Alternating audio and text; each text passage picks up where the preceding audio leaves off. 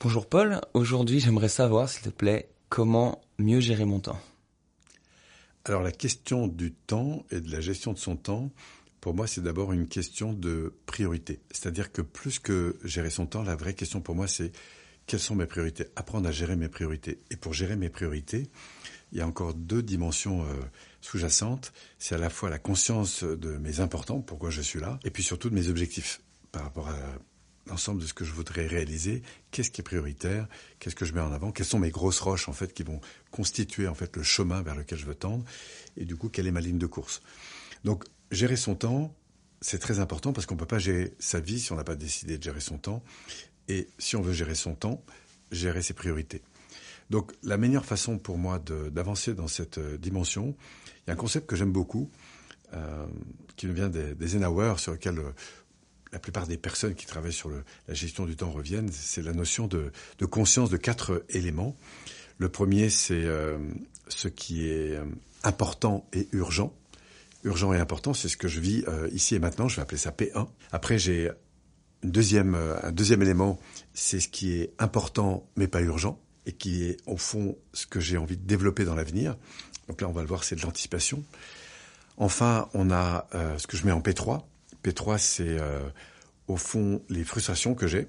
Donc je suis dans mon pas important, pas important pour moi en tout cas, et du coup ça me prend du temps, l'énergie, l'argent, ça m'agace. Et si je reste là-dedans, je vais finir en P4, c'est-à-dire à développer des comportements qui, au lieu de vont générer de la croissance, vont générer évidemment des attitudes euh, de perte. En fait, ça va entraîner de la perte. Alors, si on reprend un peu ces quatre éléments, la première chose pour moi, c'est de revenir sur ces valeurs.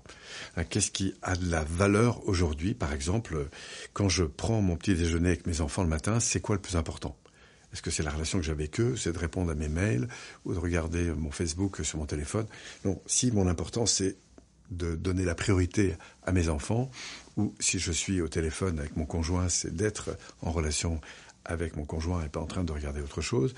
Si je suis euh, dans mon travail, est-ce que euh, voilà qu'il y a une alerte euh, d'email qui arrive ou un message qui arrive sur mon téléphone Est-ce que je suis focalisé sur ce que je fais ou est-ce que je me laisse comme ça absorber par des choses? Il faut savoir que le fait de passer d'un truc à l'autre, ça c'est une grosse source de perte de temps.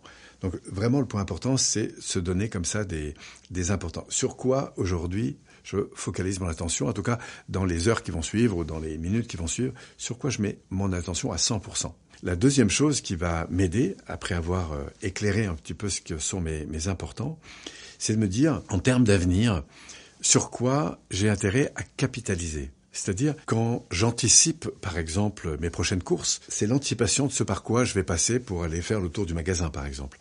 C'est la capacité à me dire, ah ben tiens, dans les prochains mois, quelle est la compétence en termes de connaissances, de sensibilité, de savoir-faire que je pourrais rehausser? Parce que plus je vais travailler sur l'amélioration de mes savoir-faire, plus du coup je vais optimiser la qualité, évidemment, de mes retours, ce que j'appelle développer ses actifs. Hein, on n'a pas seulement des actifs financiers, on peut avoir des actifs en termes de connaissances, euh, de savoir-faire, euh, de, potentiel émotionnel. Bref, c'est l'anticipation sur ma manière de faire les choses, que ce soit de me lever le matin, euh, d'instaurer des nouveaux rituels pour ma santé, que ce soit la manière de gérer ma relation dans mon couple. bref, c'est ce qu'on vient faire en fond en formation, c'est-à-dire que on vient anticiper des situations et travailler pas sur la gestion de la situation elle-même, mais la gestion de la relation qu'on a avec la situation.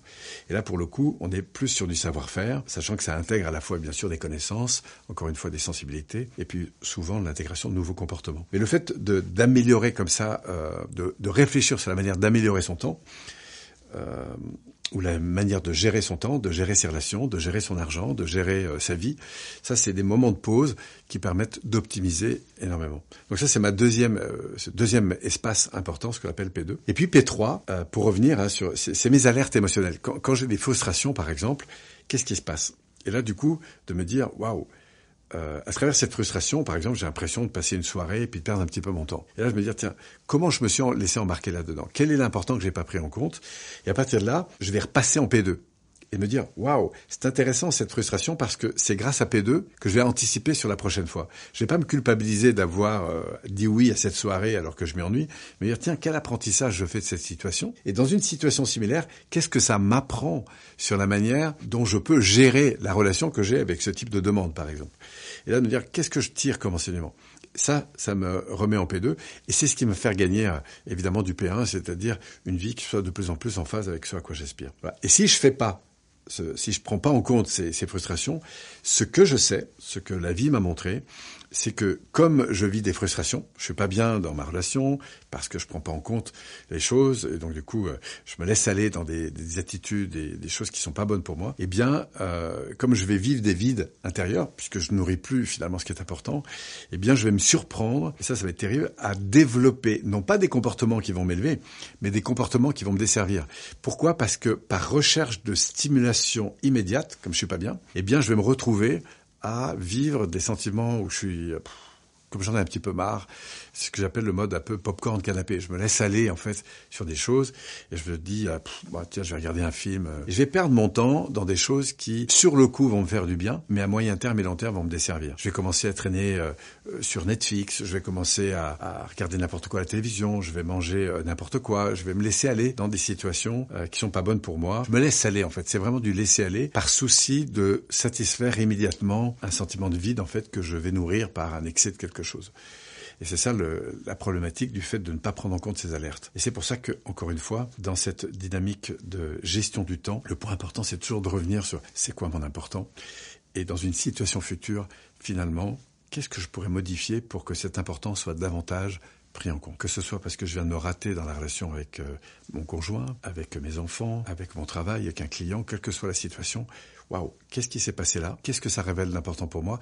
Et si j'avais à rejouer au fond cette séquence, qu'est-ce qu'il faudrait que je modifie dans ma relation avec euh, la, personne, avec la situation, avec quoi que ce soit, parce que c'est dans cette prise en compte de la relation avec l'environnement, finalement, que je grandis, je pense, le plus.